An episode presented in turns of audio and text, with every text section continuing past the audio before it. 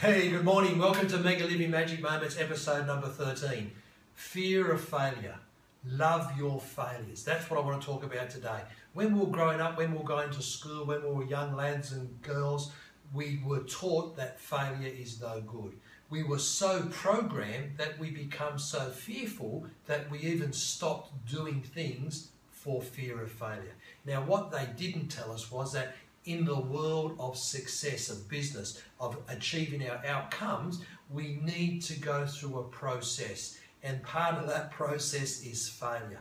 I have to learn how to do things. If I never start to learn to do, to fail, I will never get my goal. So my message today is to love your failures, to enjoy your failures, to have a failure party. When you fail, learn what you did wrong, learn what you can do better, and then go out and do it. So my message today is love your failures.